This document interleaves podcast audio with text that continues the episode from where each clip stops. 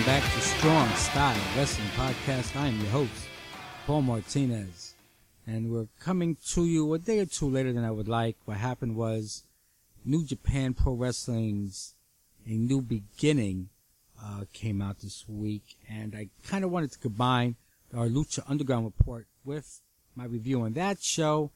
But with work and everything, I didn't get a chance to finish watching that show, and I didn't want to wait any longer to give the Lucha Underground report because we're going to have a new episode like just in a couple of days. So we're going to do a quick Lucha Underground report here. This is for episode 203. And then in a few days, uh, we'll do the new beginning review. Okay, so let's get started on this show, which was, it was a, a bit different. And we'll, we'll talk about why. Show starts off with Bengala uh, he's back and he's facing the debuting Kobra Moon. Cobra with a K. Uh, Vampiro keeps referring to her as an old school evil, whatever that's supposed to mean. Striker calls her a serpent. So my guess is they're going for a Jake Roberts vibe with her, except the difference, as we'll talk about in length at the close of this, is that she's no Jake Roberts. Um, it's all Kobra early on. Bengala does get on a run. He hits some flying headbutts. Later hits a sick low angle super kick for a near fall. Goes for a moonsault, but Kobra gets her knees up.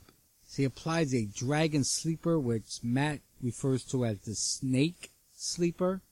Uh, Bengala tries to make the ropes, but can't. He falls to the ground. He gets the, uh, the hooks in him and he taps out. One star. Look, there's no way to soft soft play this. Uh, Kobra is, in my opinion, this match, in my opinion, was the worst match I've ever seen in Lucha Underground in its one plus years. Uh, you know, that's 40, what, uh, 43 episodes? This is the worst match in 43 episodes. This was horrible. And it wasn't Bengala's fault. Kobra is I feel bad to say this. Uh, she's just really looked lost in the ring. She sold okay, but her offense was horrendous. Uh, she tried to throw a knee, which looked almost comical. Uh, everything. She, she, tried to do, play this gimmick where she's slithering on the ropes, and it, it, it didn't even, it didn't look cool. It looked almost like she was drunk. Just really, really, just bad all around. This character, her skill in the ring, everything was a fail here. Um, you know, I wrote in my original notes, still she could get better, and I'm gonna stick with that as she can, because realistically, she couldn't get any worse. I mean, she made Eva Marie look like Fabulous Moolah for crying out loud. I mean, this girl's terrible. And what's really bad about this, in case guys don't know, Lucha Underground, their matches are heavily edited. Um, like if you ever saw Sexy Star, know, Sexy Star in Lucha Underground is a really like entertaining worker. If you ever watch Sexy Star in Triple A, she's not that good a worker. She's not one of the better workers in Triple A. She's really not. If you just watch a match with her that's not a Lucha Underground match and you'll see what I mean. But they're able to edit her matches so that it makes her look good. So even with heavy editing, they couldn't make Kobra Moon look any good at all, which makes me think how much bad stuff was cut out of that match. Oh, terrible. Uh, from there, we switch to the office of Catrina. She admits aloud that she still gets a tingle whenever he's in her presence. She turns and there is Phoenix standing there. He demands in Spanish, of course, of our English subtitles, that he wants King Cuerno. So Catrina questions just how many lives does Phoenix have left. And uh, he says, well, before he's through, he's going to destroy Cuerno, destroy Mil, and destroy her. We then switch uh, and get a video package. Now, this is apparently taking place a millennia ago. So I guess means a thousand years in the past. And there's an Aztec warrior and he speaks of the prophecy that the gods will return in the future. And we see Aerostar is there. And he says he must uh, then go to the future, and he blasts off. I don't know what the hell was going on with this segment. Uh, okay, apparently Aerostar is from a thousand years in the past, but yet he's futuristic and can fly to the future. I don't know. If I think too hard, my brain's gonna hurt. We go back to the catacombs, and uh, we see Cuerno's working out. Catrina appears. She tells him he took the belt, but he didn't destroy the man. An agitated King Cuerno tells her he did what he was asked and protected her injured animal. Of course, referring to Mil Muertes. Catrina warns him even if he's wounded, a hunter would fall prey to Muertes, or she calls him, Mortes. I don't know why she calls him differently than everybody else does, but she's been doing that for a while now. But she says enough of that because she has a new prey for him. She wants him to kill the Phoenix tonight in a last luchador standing match. And it won't be for the belt. But she wants that bird to fly no more. Then we get Jack Evans versus Drago. Here's two of the uh, characters I talked about last show, wondering where they are. Well, they're here. This match uh, was kind of herky jerky early on. Drago does hit a nice spot when he hits a rope hung DDT for a near fall. He does a few more roll ups, then hits his running blockbuster. Uh, he goes to the dragon's lair, but ever encounters it into a step over backslide move, uh, which is really impressive. Uh, but his foot is on the ropes as he gets the three count. Now, I'm really not sure how the ropes helped him in this instance, but I guess you had to make it look like there was some reason Drago lost, I guess. But realistically, look at the move and the rope doesn't help in any way at all to the cover, but whatever. Uh, as far as the, the match, I gave it two stars. These guys are much better than this match. It really wasn't great at all. After the match, Evans grabs the mic. He stands on the announcer's table and declares himself Jack the Dragon Slayer Evans. So it seems like uh, this feud is not over, and hopefully it's not, because I'd like to see these guys have a better match than what they just did. And up to this point, this show has really not been a very good show. But that's about to change as we get a video package from Texano he talks about uh, being proud to be Mexican and how he's worked hard for everything he's accomplished. Um, no one ever giving him anything. And then he talks about Chavo and his thugs and how they disrespect Mexico and, you know, and the whole warrior aspect or what have you. He says he will come for them and he doesn't fight fear. Now, while this is happening, he's beating up two masked guys in a bar. Why were there two masked guys in a bar? who he decides to beat up. I don't know. They were just there. They had masks. Um, after beating them up, he throws one on top of the bar unconscious and he tells the waitress to keep the beers coming as he continues to drink over the unconscious guy. And we see a graphic that he returns next week. this was totally awesome. This was a great video. I laughed heartily at him beating these guys up and now continuing to drink his beer. Uh, good stuff. Good stuff. Now we switch again and we have Puma somewhere staring into a mirror. Catrina shows up again. She is all over the show and asks him who does he pray to as he had his cross in his hand. Of course, Puma doesn't respond. Puma is never spoken because, as we know, Puma is Ricochet and not a luchador. And I guess they don't want to have him speak and blow that. She references, though, Konnan being put in the coffin at Ultima Lucha and how his last words being, I'm sorry.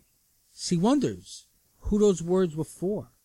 Were they for God, asking for forgiveness for a evil uh, life of misdeeds and what have you? Or was he saying sorry to Prince Puma for failing him in his training of course, Puma looks very conflicted but says nothing. Then she says next week he gets Pentagon and maybe he can be the one to make a sacrifice for his master. God rest his soul. Okay, this was pretty good. Uh, Catrina's been okay in the Dario role, but truthfully still falls way short of his greatness. But this was one of her better performances. Uh, the way she delivered the lines and everything, um, I thought it was really good. And this, was, I thought this whole uh, segment was one of the better things on the show. And then we move on back to the ring for our main event. It's Phoenix versus King Cuerno in a last luchador standing match. Uh, after a quick start, Phoenix misses a suicida, a suicida, sorry. Then it's all King Cuerno. He whips him into the stands. He whips him into the metal gate. Uh, Phoenix does rally. He, he, nails a basement drop kick to the nether region of King Cuerno. Cuerno winds up cutting him off though and hits an arrow from the depths of hell right in the corner of the uh, ring. So that was a really nice uh, spot. Cuerno comes across a ladder just happened to be lying there for no reason. And he grabs it and gets a running start and rams it into the face of Phoenix. Then goes under the ring and grabs a table. The crowd is really going crazy right now. I just love it. Cuerno tries to German suplex Drago through it, but he blocks it and hits him with a rear super kick. Cuerno is dazed and leaning on the table. Drago sees the ladder and decides to start climbing it to the roof of Catrina's office. Cuerno tries to follow him, but Drago kicks the ladder away and Cuerno falls backwards right through the table. With Mil Muertes looking on intently, the ref counts and gets to 10. Phoenix wins. Three stars. It was okay, um, but not as good as the first match they had on episode 201, but it was still good for what it was, and definitely the best match of this show by far. After the match, Phoenix is celebrating. Mil Muertes is pissed, and so it seems they're still building uh, that feud of Phoenix and Mil. We then switch to some sort of law enforcement agency. I see a very sexy woman who is apparently named Captain Vasquez.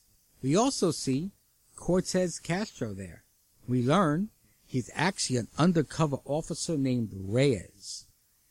And he tells her how he's getting close to Chavo. He was getting close to Blue Demon Jr., but Blue Demon Jr. went and retired. But the captain says she doesn't care about any of that nonsense. All she cares about is Dario Cueto's whereabouts. So Officer Reyes says he hasn't seen him in months. No one has. He wanted to bring him in when he had his brother Manta- Matanza kill Bale. Uh, you guys remember that. But, uh, you know, I guess he wasn't told to do it, and he asks the captain if she's pulling him off the case.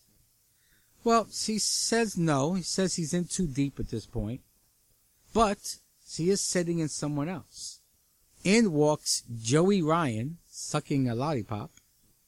She tells them they need to work together, but don't let anyone know that they know each other in fact, act like they hate one another. In which Reyes says that won't be a problem at all. As he makes sure they understand the mission is to get Dario Cueto. Okay, I had to say, I laughed out loud when Joey Ryan walked out. I'm not the biggest fan of his, but this should be interesting. I could see him uh, really excelling in this role. And he was sitting there with the cheesy, uh, you know, cop sunglasses and the lollipop just over the top uh, campiness, which made it funny. And uh, that's the show. You know, it does seem like the show is starting to stray a little further from a wrestling show and more to a drama, which is fine by me. I mean, it is a drama, and um, I think a lot of people don't realize that, and I'd, I'd like to see it focus more on that. I would like to see maybe some better acting. But, I mean, when you have wrestlers doing the acting, you get what you get. Still, um, this was an okay episode. I still love the show. It wasn't anything that was must see TV, but we did get a lot of answers about where some of the characters have been.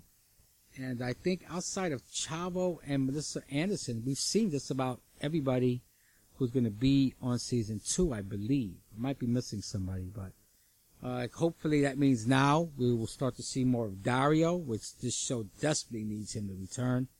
It's not been the same uh, without him. And you know, the last two weeks I thought were not stellar shows, and Dario, those are the first two shows that Dario Cueto has not been a part of. And I'm sorry, but you know, I, I think there is a correlation here. To me, the worst two uh, you know, definitely this was the worst episode, and last week's I don't know if it was the second worst, but it wasn't a great episode. And what they had in common was no Dario, so we need Dario back on this show. Um, he is the straw that makes this uh, stirs this drink, as they say. So I hope to see him back soon.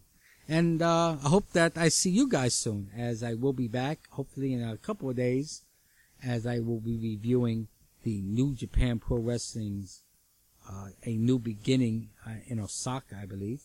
So I've watched about three matches, um, preliminaries on that. I need to get to the main matches, and then uh, we'll talk about that. And of course, we'll be back in uh, a short while with episode 204 of Lucha Underground. Until that time, I want to thank you guys for listening as always and see you soon. Bye bye.